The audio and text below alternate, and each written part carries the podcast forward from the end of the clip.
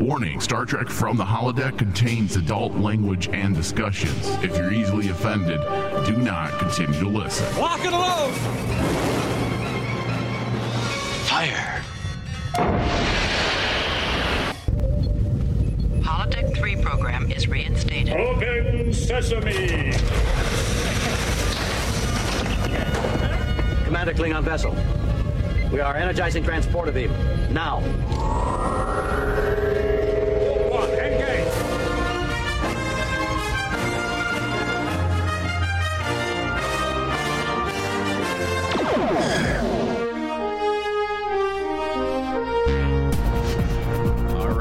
Welcome, everyone, to Star Trek from the Holodeck. This is the Strange New Worlds edition.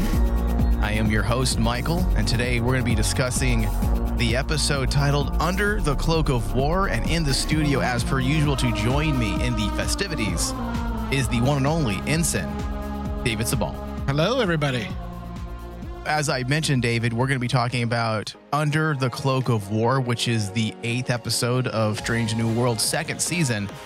And I will say that this is going to be one of those episodes that I refer to continually as we do discussions for the foreseeable future, because it's one of those episodes. It's up there with some of the greatest Voyager and Deep Space Nine episodes when it comes to exploring the human condition and the effects of war. Oh, this is one of those episodes that I feel is one of the standouts for this season, because for me, this is a really heavy episode that does what Star Trek does best, which is pose a philosophical question for the audience and have the audience discuss. Have the audience discuss what is the ending. I mean, like, the way the entire episode was formatted was perfectly a philosophical Star Trek episode that you'd expect from, like, original series and TNG, to the point. I'd say this is more in line with Deep Space Nine. Yeah, even like to the point that it's almost like it's Deep Space Nine territory, because like when you get to the punchline of the episode, and I use the word punchline just because philosophically, when it gets down to that, the talk between M'Benga and Pike at the end, that was bar none a classic, stereotypical Star Trek ending. Yeah, but yes, it is, without a doubt. But also, it had its own unique flair to it as well. Yeah. So it wasn't just simply retreading on what we've seen before, but it was relying on the philosophical ingredients that Star Trek has been built with since its conception. Oh, yeah. Now, David, this episode is from the mind of Davy Perez, and it's destined to be one of those controversial episodes, you know, morally ambiguous and left open to viewer interpretation, as you were talking about, because we don't know whether or not the actions committed are justified, and we also aren't even sure what really happened. Yeah. And we wonder about the potential unraveling of consequences. You know, that's what this episode's really built on as well, is the consequences, not just M'Benga's consequences or the ambassador's consequences, but the consequences of war. Yeah. There was a lot of that going on as well. And I'm speaking of those last few moments specifically when M'Benga seemingly kills the Klingon ambassador. I'm going with that line of thinking. You're thinking he basically killed him. Yeah, Come on. I mean, look, that conversation at the end with Pike, he was justifying and trying to prove a point. He did it. When he said, we're going to play the dialogue. Before we close out today's show, I'm going to replay that dialogue and we're going to break it down. Because it brings up such a really deep philosophical statement. Because what did he say? I did not start it. Yeah, he didn't start it. And he wanted to finish it. He had the knife. He never was able to kill the ambassador or Ra. And this was the moment where he could finish the mission. Yes. So I have obviously we're never going to get that conclusive answer, and I don't want it, but I'm on the line of thinking that he in fact did it. But we're going to break it down, because there's a lot of things you can read, you know, in between the lines during that conversation at the end of the episode. Also, David, believe it or not, Star Trek has done episodes just as dark where the characters face difficult choices or dilemmas that challenge their ethics or values. And I'm not just talking about those classic philosophical episodes, but episodes where our heroes do questionable things, which sometimes doesn't always go over well with certain Star Trek fans because they have this idea of... They have this idea that Roddenberry's vision of a utopian future meant that people were perfect, and they're still humans. They've evolved, right? The idea is that they've evolved beyond their petty squabbles. And I think that that's the genius of this is because it is trending on a broken character because throughout this season, M'Benga has been dealing with this post-traumatic syndrome type of issue that he's been having mentally. Mm-hmm. And I really do like what the character arc they've done with him because it is so different than basically just like what you said. Most Star Trek fans would say, oh, everyone in Starfleet's perfect. There is nothing wrong with them. Or they shouldn't have any quote-unquote issues. But here we're seeing that these characters are very human. It's impossible to say that basically for what they saw going out there that they're not going to be traumatized. They're going to have each and every one of them is going to be different. Yeah. The Star Trek world, you know, the Federation, Starfleet, it's an ideal concept, but it's not perfection. The dream is still being chased. That's the point of the Star Trek narrative. It's the idea of a hopeful, better future that you never quite reach, but you're always working to do what? To better yourself as a human being. It's built on the idea of human exceptionalism. Mm-hmm. But we also have Chapel's own issues of PTSD coming through as well. Yeah. And it looks like it's affecting her relationship with Spock. We're not quite sure how that's all going to play out as of yet, but she essentially shuns Spock and alludes to the fact that he can't understand where she's coming from. Therefore, he can't assist her. Yes. And that's the thing that was really interesting that in that one scene was the fact that Spock was legitimately not doing a bad thing. He was trying to reach out and, you know, he wanted to help. That was it. And then Chapel, and it's understandable on Chapel's part because what he's trying to tread on is very deeply personal to her. And through those flashbacks that we saw, it's obvious why that is very personal to her and probably something she doesn't want to talk about. You know, making choices like I'm going to erase someone from a buffer and essentially kill them instead of trying to save them. That is kind of traumatizing. At least they'll never know, though. Will they, though? I mean, come on. Barclay proved that basically that people still feel things in that transporter thing. Yeah, well, there's definitely some areas that can be analyzed for sure within Star Trek. They have had numerous transporter horror stories throughout Star Trek. Yeah. I mean, come on. The motion picture scene still sticks with people to this day. Yeah. About like. They didn't even show it, but they basically said, we're just glad that whatever came back didn't survive long. And it's like, oh, no.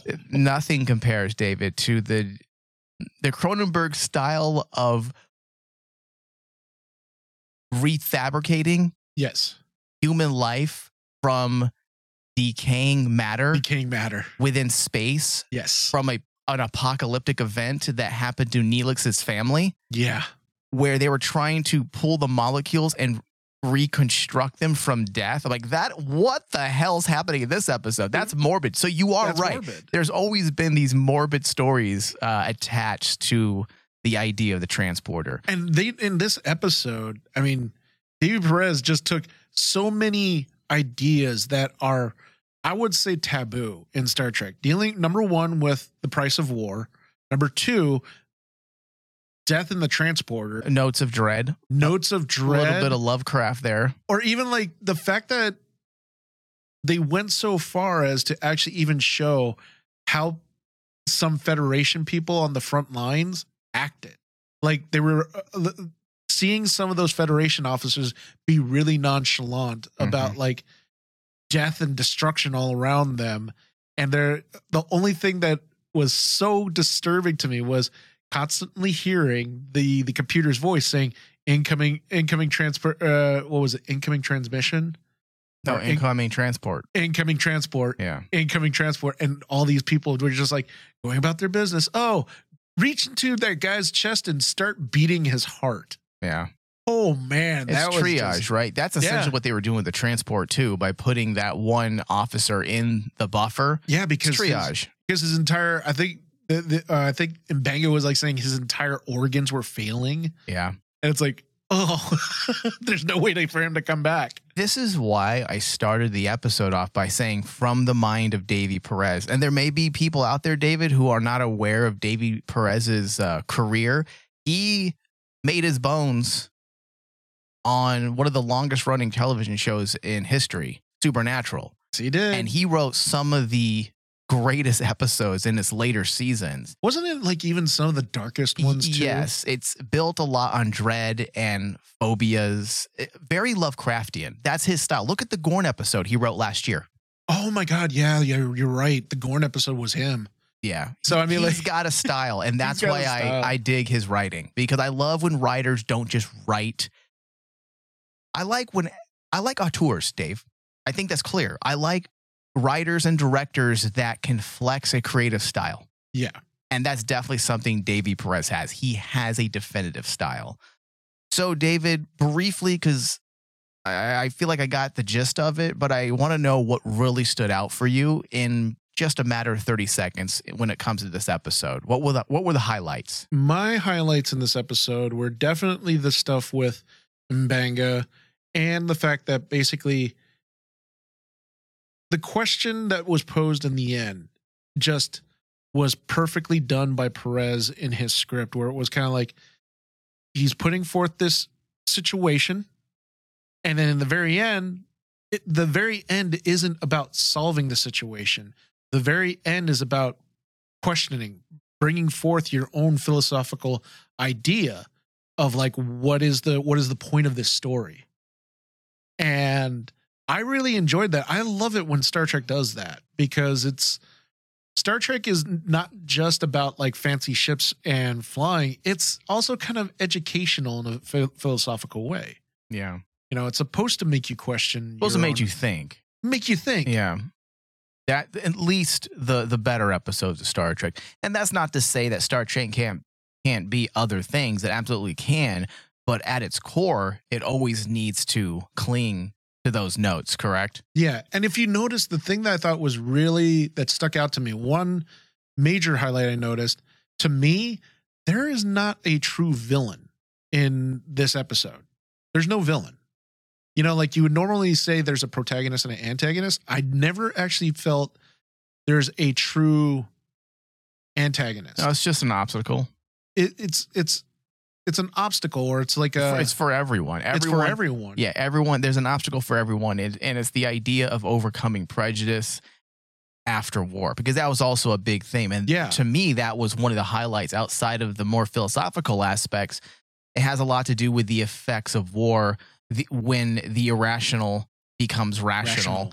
You know, because a war in a lot of ways is irrational. So how does a rational mind make sense of such an irrational concept?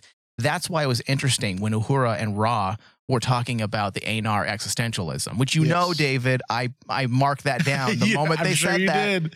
You know, so there was so many things going on in this episode that really clicked and worked for me. Now, as I said, this episode is written by Davy Perez and directed by Jeffrey W. Bird. The synopsis: Captain Pike and his crew welcome a Klingon defector aboard the USS Enterprise, but his presence triggers the revelation of some shocking secrets. So, staying with the Davy Perez aspect for just a few more moments here, if there was anyone on the writing staff that could write an episode like this, it would be Davy Perez. He does some of his best work in these areas of gray. We can see that even more so in an episode that challenges the values and ethical choices of our protagonists. Because this episode, or I should say this is an episode that 100% resides within the gray area of ethics. Oh, no, absolutely. 100% agree with you on that one. Though the audience is not supposed to definitively know whether M'Benga killed Ra or Ra attacked M'Benga. Yes. That's irrelevant. Or he acted in self-defense. Or it was just an accident. Mm-hmm. The episode set the stage appropriately for such an ending. And rather like a lot of other Trek episodes where the writers construct a scene where they weigh the pros and cons. That's the classic TOS aspects. Those waning moments within the episode. This one brilliantly poses those same questions, but within the abstract, leaving it ambiguous and open for interpretation. Yeah. And that doesn't it's a risk when you do that. When you're doing these types of things in a mainstream show like Star Trek, sometimes those types of abstract ideas don't always work well with the audience because people, more or less, they want those answers. They want the concrete answers. They don't want to have to interpret a scene. It's absolutely brilliant writing, in my opinion, because the feeling of not knowing helps the audience understand the potential psychological impairments that M'Benga is suffering from. The confusion, internal conflict, wondering how one should act or did act. The audience is ripped, David, from its comfortable place outside the conflict, and we're asked to question what just happened. We are now a part of the show. And that's what was interesting. I thought it was a genius maneuver. The final scene with M'Benga and Ra, the conclusion of that scene, they switch perspectives from the two basically speakers of the scene, which was M'Benga and Ra, mm-hmm. and they switch to Chapel. Chapel only sees the aftermath, which she shares with the audience. Mm-hmm. And I thought that scene itself was brilliantly done because I think that basically we don't want an answer. We don't want to know if M'Benga truly did it because that's not what's important. I think we would lose some of our sympathy for M'Benga if we witnessed him take a knife and plunge it into the chest of Ra. However, this is why humans are so complicated, Dave, because even though probably most of us agree that Ra deserves it and M'Benga probably did it, the fact that we didn't see actually works to create more sympathy for the character. Yeah. If we saw him do something so brutal, it would work against that. It worked against it. And also, you got to remember, they built a little sympathy for Ra in this episode, too. Yeah. Oh, yeah. The really complex thing that Davy Perez was able to do was normally, just like you said, we all understand why M'Benga hates Ra because Ra was the butcher of Jagal. He was the one that basically everyone said, oh, he killed his own people, yada, yada, yada. And suddenly he's like a Gandhi-like figure where he's like, I'm totally against war now. I don't want anything to do with it. And I want to try to make the world a better place. Okay. But like, we all can understand that. And the way that Davy Perez was able to frame Ra's story made him sympathetic. Yeah. And also at the same time, we can understand M'Benga's rage. Yeah. Because of the twist ending. When you find out that you see this guy who's being propped up as a saint,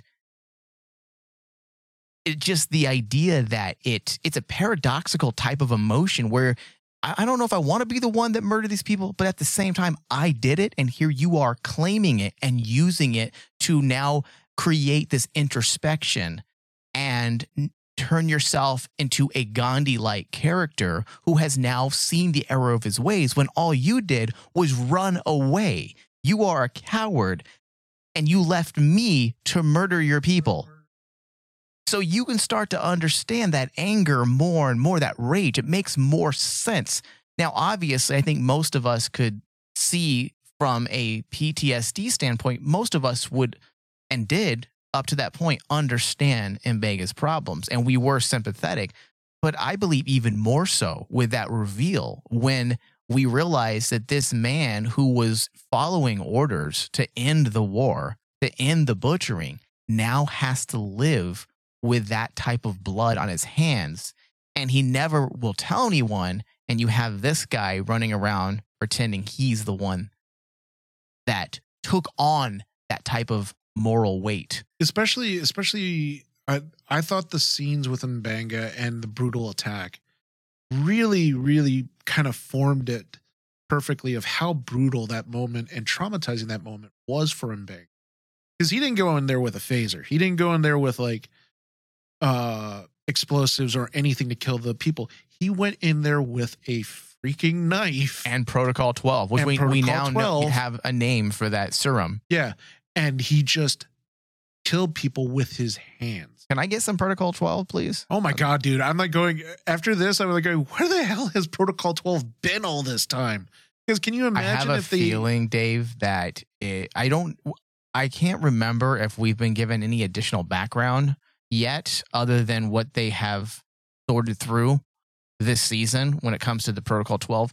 But I'm wondering if this will be something that they will continually go back to until we get to a point where it becomes banned. It becomes banned, yeah. Because like if you think about it, Protocol 12 is worse. It's in there with genetic modifications. So if genetic modifications in Starfleet are seen this bad, Protocol 12's been floating around there, and people in Starfleet have been using it. So well, I don't know if people. No, you're right. Yeah. Because they asked him for more, right? They asked him for more. That's right. Yeah. And that was one of the most shocking things when it comes to seeing the war, the Klingon War, more in kind of focus and in M'Benga's point of view, where you have Federation people coming to him and telling him about asking him for more Protocol 12. And I was like, you guys do know that basically that is highly illegal. It should be at least, but because it's war, it's understandable why we have to use this. Yeah, the Klingons can rip you to pieces just by themselves. We need that one. We just need that one advantage that gives us at least a modicum of chance of survival. And that's why I really liked what Davy Perez was doing here. I haven't seen like a dark storytelling about like the Klingon War, or like the effects of war in Star Trek since Deep Space Nine. Yeah. Like that is the one thing that after I watched this episode, I was like going, I haven't had this feeling like this, seeing a heavy episode like this since Deep Space Nine, because there have been other iterations. Discovery had some dark things. In Discovery first had dark things, but it always felt that in certain writers' hands, they don't want to go as far as Davy Perez will go. Well, in the first season of Discovery, it was less about the subtleties of darkness, like what Davy Perez is doing in this episode, where he's intellectually delving into the darker side of the human condition. Whereas Discovery was blatant with some of its violence. Yes. The first season, it smoothed out later, but. Speaking of that, Dave, I was happy that they brought back some aspects of Discovery, because I know people want the writers to just run away from Discovery's first season, but that is canon. Yes. And it's a groundwork that Strange New Worlds was essentially built on. So when Ortegas brings up Remain Klingon, which is from the very first episode of Discovery, I like that because it creates that consistency, a little bit of continuity between the episodes and the ideology of the Klingons, which we've never been really privy to other than the fact that they were a warrior class. We understood that they were skirmishes. They were warring factions early on. They weren't united until later on. But with the idea of T'Kuvma and Vok essentially being stand-ins or a metaphor for white supremacy. Yes. That's what the Klingon ideology, at least from T'Kuvma's lineage. Uh-huh. I don't know if all Klingons were meant to be considered like supremacists But the idea or the ideology that spurred on the war between the Federation was a metaphor for white supremacy. So the fact that they brought that back into play for that continuity, I like that, because it also shows those connections, once again, refracting historical nuances and bring it into Star Trek when you're bringing in elements from World War II, which they did a lot here. You had the white supremacy aspect. You had Protocol 12, which talks about, you know, which is speaking on the experiments on soldiers, which we know Nazis didn't just do experiments on their enemies.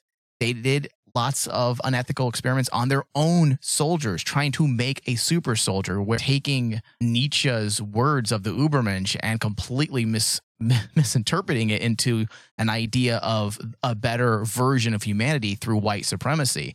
So taking all those things, you also, by the end of the episode, then have that discussion between Pike and M'Benga, where M'Benga, essentially, that conversation parallels the U.S. government's operation known as Operation Paperclip. Operation Paperclip, for those that may not be aware, was a secret intelligence program in which more than 1,600 German scientists, engineers, and technicians were taken from former Nazi Germany to the U.S. for government employment after the end of World War II in Europe between 1945 and 1959. Basically, if you could offer something of value to the government, your life would be spared, despite the atrocities. Yeah. It doesn't matter. Hey, you're intelligent. You're a scientist. You can bring that knowledge to us. Then forget about the horrible, disgusting things you did, in the name of the Third Reich. Come on over. And that's essentially what that conversation between Pike and M'Benga was about. It was bringing those ideas forward. The idea that we are sparing Ambassador Ra, who is a war criminal, because he has something he can offer the Federation. And that's one of those questions that they're posing yet again. Okay, Ambassador Ra seemingly had a change of heart and he wants to create peace. So in the name of peace, do we spare a war criminal?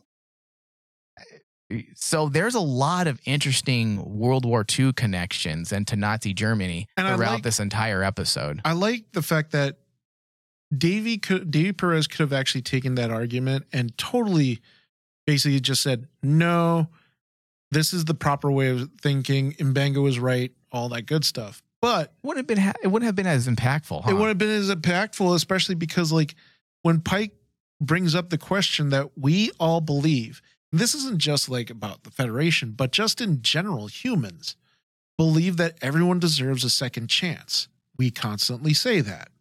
Do we truly believe it? And that's when it turned the question that M'Benga brought out and just split the division and basically said, hey, here's the true question of the story. Well, David, here, let's do this in the studio between you and I. Do you believe that war criminals deserve a second chance?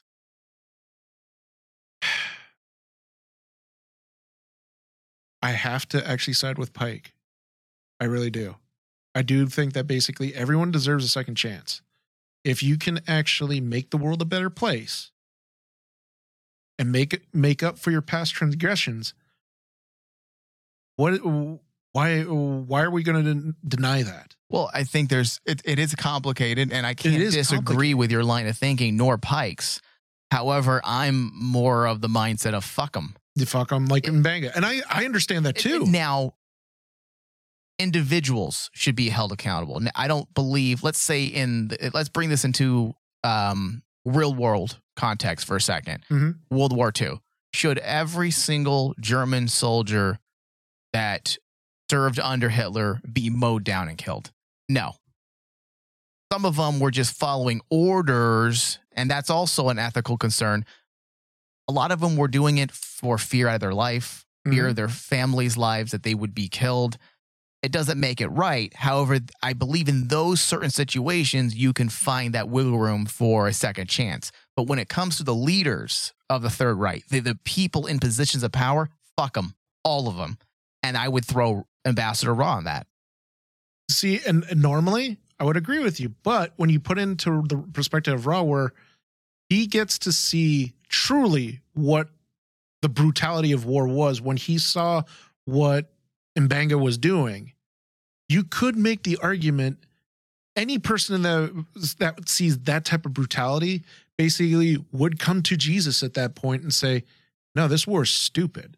Why the hell are we tearing each other apart like this? Did you think, though, that Ra truly was sorry? Or do you think because he ran and he was a coward that he was now considered to be, he had no honor? Because we know the way of the Klingon. You're supposed to die. If you are taken captive or run, then you lose your honor.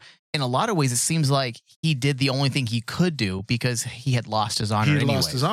And that's the complicated part about all this is, like, I find myself sympathizing with Ra, but also the fact that Ra did this out of basically dishonor and basically, in a lot of ways, okay, it's only till when you get to see when you're truly afraid and then you learn your lesson. Okay, during the whole other time, he didn't learn. Yeah, maybe the reason why, David, I don't have sympathy for Ra is probably because I've done a lot of reading on these Nazi scientists who came over to our country. Oh, it's scary, dude. And they didn't change their view. They didn't change their view in life. What they did was assimilate so they can survive. Yes. In fact, there are some interviews from, I want to say, the gentleman that really actually changed NASA for the good. I forgot his name, but he's the one that was working on the rockets in Nazi Germany. Mm-hmm. And he secretly, due to the United States government, he changed his identity and became the head of NASA. And these were some of his justifications, or the people that supported him when it came out who he was, when it was revealed that he was a former Nazi scientist. Mm-hmm. Well, look at the good I'm doing now. Look at the good I'm doing now. It sounded almost like taken from some of those biographies, his dialogue. Well, if you think about it also, Mike, I mean, take that even further. Flip that on the one side with something that's going on today because of a certain movie. Think of Oppenheimer. Oppenheimer is the same question, because in a lot of specs, especially in like Asian cultures and Japanese cultures, Oppenheimer is seen as a monster. Yeah. Because a lot of people say he murdered millions upon people because of that bomb, because he created it. But in other ways, we always say, well, he had to make that choice. That is the price of war. Yeah. And that's the really one of the things that I get almost like a dark glee about when it comes to philosophy. When you ask these questions, you have these stories, and you start seeing, normally you can go like a normal person say, I just want to sit down and just relax and have a straight viewing of a show and understand all the motivations. But then you get like stories like this, where when it ends, it suddenly the perspective changes from the TV show to you. And you have to ask yourself, yep, what would you choose? That is classic Star Trek, Dave. Yeah. Isn't that great? Look at the conversation is generating. This is what classic Star Trek used to always do. It generated conversation. Look at the conversation that me and you have. We're both on opposing sides on this, where it's kind of like when you ask me that, I'm like going, I gotta side with Pike on this one, because like morally I've always felt everyone deserves a second chance. Well, your new name's gonna be Hanslander, so Hanslander. Just randomly you'll just go, hey Hans. I'm just joking. But it's like, but that's a thing I really do enjoy about Star Trek over any of the other franchises, because it opens up these philosophical questions that you can talk to someone about this, and it's uncomfortable, but that's the whole point about talking and debating, is like we want to actually figure out how do we get to the utopia, right?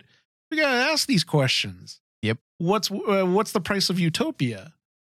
Well, I just did an essay that you read, David, about this very same thing, the idea of looking to the past in order to reach a better future. That's what Star Trek does.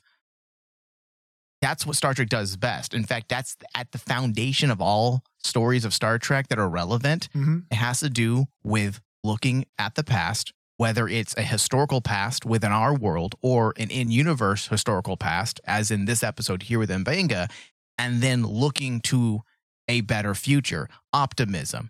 And that's something that they almost contradicted in this episode. And I've never quite seen that done in an episode of Star Trek where they challenge the idea of looking forward or looking at the hopeful aspects, because that scene with M'Benga and Pike, which I'm about to play right now, M'Benga essentially says that you have the privilege. Yeah, when he said that. To see the hope. Yes. It challenges the idea of a better future, which may not go over well with some Star Trek fans.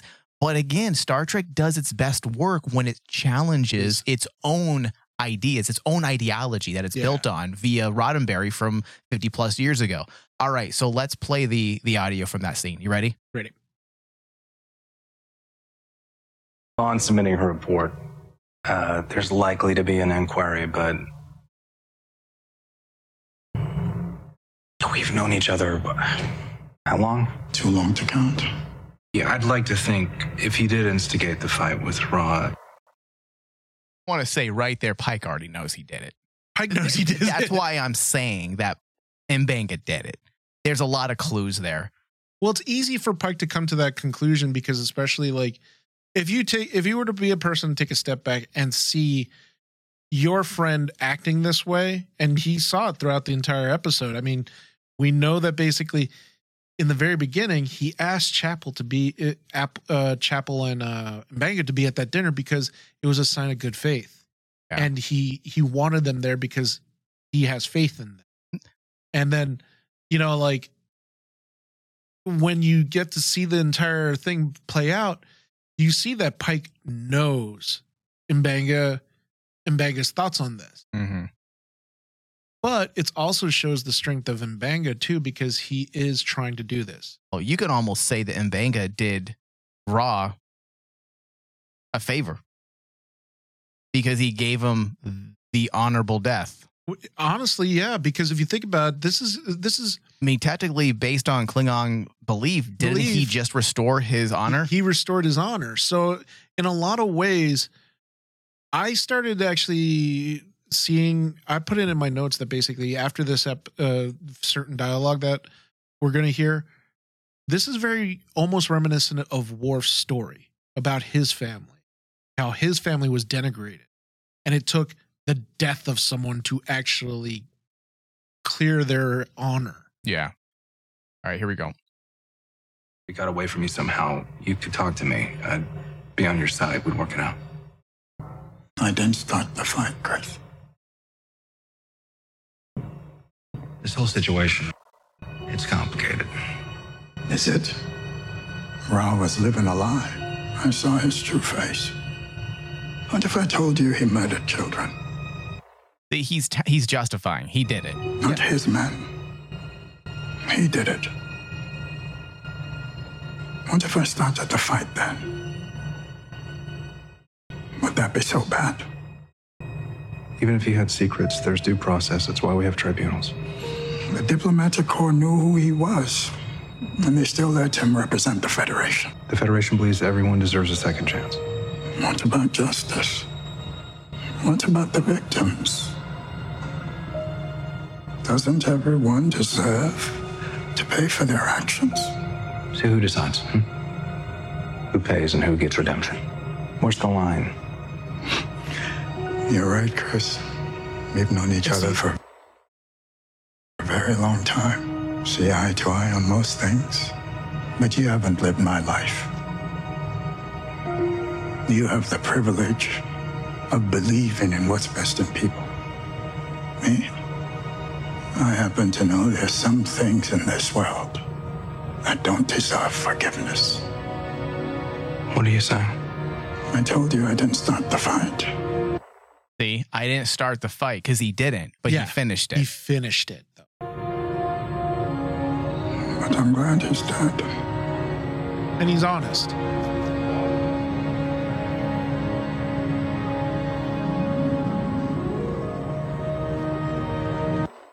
God, what a great episode. It's a great episode, and it's like such a really awesome moment because neither one is wrong.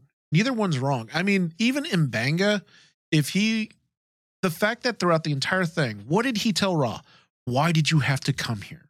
Yeah, I don't. Why did you come here? Yeah, you're right. It's not binary. It's not about right and wrong. It's not about right or wrong. It's just about, okay, you have to make this philosophical call, because in a lot of ways, M'Benga was just hoping to run away from this question, to question his own morals. In a lot of ways, the person who has to who should carry the weight, or who it probably is now carrying the weight of this death, is probably Pike more than anyone, because exactly. M'Benga didn't want him on board. He didn't want to be at the dinner, and yet he was doing it for Pike. Pike asked him to be a part of it because it was an important part of the peace process. Yes. And M'Benga didn't want to be there. He didn't want peace. Chapel knew that this guy, M'Benga, struggles so much with PTSD that something could just happen. That's why Chapel was so concerned.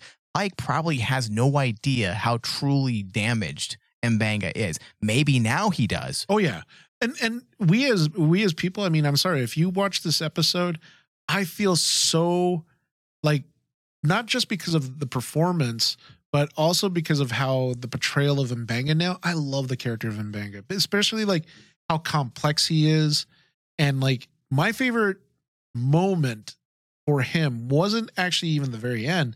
It was actually the moment in the middle when they're right before the dinner, and you have the ensign standing outside, and she's just fuming with hatred. But M'Benga, the one guy who basically, arguably, has the most hatred for this man, basically tells her, "We're gonna do this because it is for the greater good." And I'm like going, how complex does that make M'Benga? Because it's like he's so human. He's one of the most human characters I've seen. Yeah. To this point in this season. It's an episode that really dissects what it means to be a survivor of war. Yeah. It really does a great job in doing that.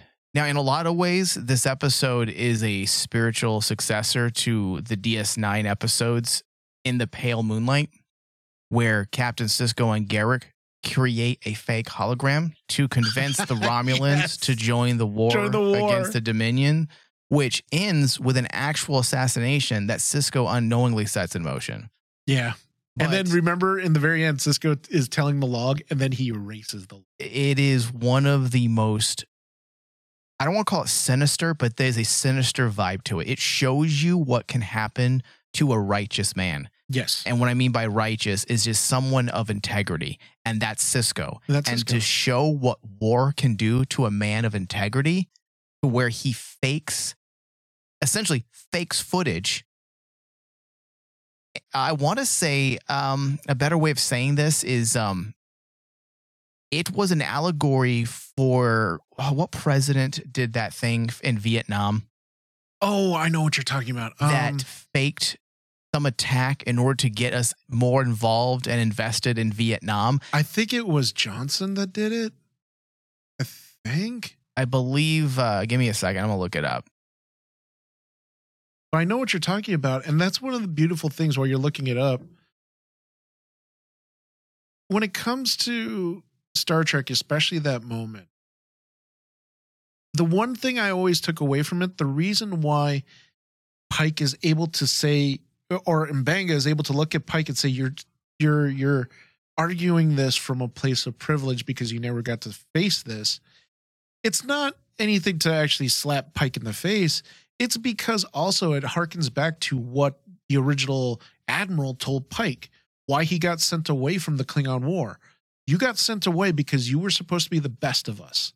And when you come back, you're supposed to lead us into this great utopian future, because that was Pike's responsibility. And I like the fact that basically what M'Benga doesn't look at Pike and hate him. He doesn't. The thing I really dug was like when people bring up the idea of, oh, you're speaking from a place of privilege. It's always like done in a negative way. But here, M'Benga understands that Pike, yeah, he's speaking from a place for privilege, but M'Benga also understands that, well, that's because Pike is supposed to be the best of us. Yeah. So the inspiration for the episode In the Pale Moonlight was inspired by the Gulf of Tonkin incident that brought the U.S. into the Vietnam War. Yeah. That's what it was. I forgot which president did it, though.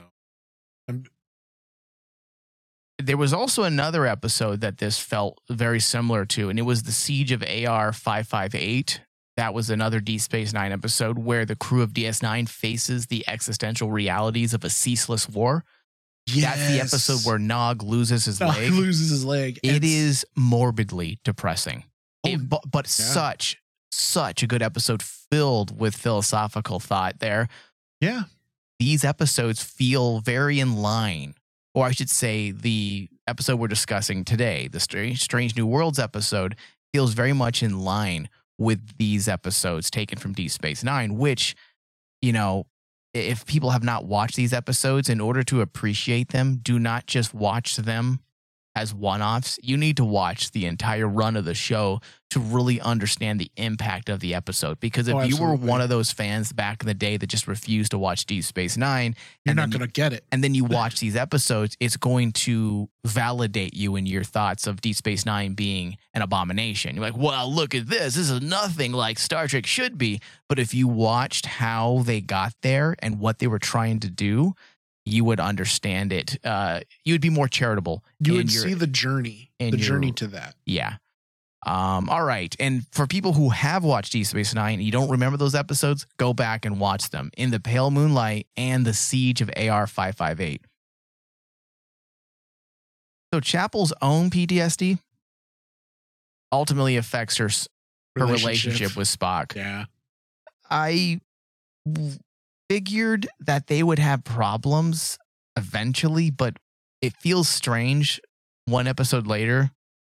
I mean, when did they seal the deal? 2 episodes prior? Yes, 2 episodes. I had to think about that. And we're already to the point where it's not going to work, where they're having problems. It feels a little weird. However, we know that Spock does not have a relationship with Chapel in the original series, but we do have those inclinations. There's those. There's motion. There's the notions of emotional connection between them. Yeah. There is frustration. As I said before, I believe there's even a scene in the first season where Chapel throws something at Spock because he's being stubborn. Yes. And it's something that only a significant other would do. Yeah. And that's the thing is, I think the one thing, this is not a negative. First and foremost, let me put this out there. The one thing that we've been saying is we know the destination of these two. And I think that's the issue with this, why it happened, why it feels it's happening so fast. Because I'm like, I think I'm in the boat with you where we thought we get the slow burn of basically why Chapel and Spock aren't together and why Spock isn't the way he is here in Strange New Worlds. And we still have a ways to go. Yeah. Anything can happen at this point. They have to lay those seeds down that basically say, okay, we can't just sprout this from the blue. We have to actually do this. And they probably feel that it is better to do it faster than take our time, because in today's world, especially with the ideas of streaming, and me and you can go on talks about like the status of streaming today and spend hours just talking about it. But like streaming today, you're not sure how much your show is going to actually be able to be carried. I mean, in this today's world, I think the days of 12 seasons, 10 seasons of a show is like a pipe dream. I don't think we'll ever see that again because of how streaming is and how budgets are nowadays. So them taking the route that basically let's go ahead and just kind of increase the speed on Chapel and Spock's story and try to get their characters aligned with what we know. Okay. Yeah. But hopefully they'll make it very believable why it happened. Yeah. You know, I mean, it's not a deal breaker. I just felt like it it came rather fast. It does. Their relationship blossomed unexpectedly a lot sooner than I anticipated. And now it's ended even sooner than it started. So it's a little strange. But I will say, David, just moving into my final thoughts, the episode was strong. It is one of the best episodes of Star Trek. And that's saying a lot, especially for someone like me who is very forgiving when it comes to Star Trek, and I'm willing to accept different things, but I'm also very nitpicky about what makes an episode of Star Trek absolutely great. Yeah. And for me, this is one of those episodes. It does everything right, philosophically speaking. So it's a 95% for me. Dave, what about you? I'm actually with you right there. This is one of those episodes, I think, in kind of like a rare form, me and you have the same score. I have this as a 95. It's a really stellar episode. I mean, it's up there with some of my favorites. I really had to think about it. Is this better than the episode that I really loved, which was the Kirk and La'an episode? Mm-hmm. This comes really close because it made me love a character outside of the characters that I'm normally attached to, and really made me love a different character like M'Benga. I wasn't really into M'Benga till this episode. Yeah, this season last season he was interesting. But this season he's way more intriguing. Oh, absolutely, absolutely. He's turning into like Hammer form. From first season. Yeah, you know what it is sometimes, David, and I know this for a fact. Many times writers will write the first season not really knowing what the actors can do because they haven't worked with them before. It seems like the writers became aware of what M'Benga, the actor that plays M'Benga, is capable of. Yeah. So they gave him a lot more this season to work with. And as the seasons progress, I guarantee you they're going to keep utilizing this character. I hope so. I really do. Yeah. All right. Well, that brings us to the end of our discussion. I want to thank everybody for listening. Be sure to find us on iTunes or any other place you listen to our show and subscribe. Preferably iTunes, though, because you can leave us a review and a 5-star rating. If you're on YouTube, if you're a YouTube listener, please give us a like and also subscribe to our channel. Thank you, David. Thank you. Live long and prosper. I couldn't help but notice your pain. My pain? It runs deep. Share it with me. End simulation.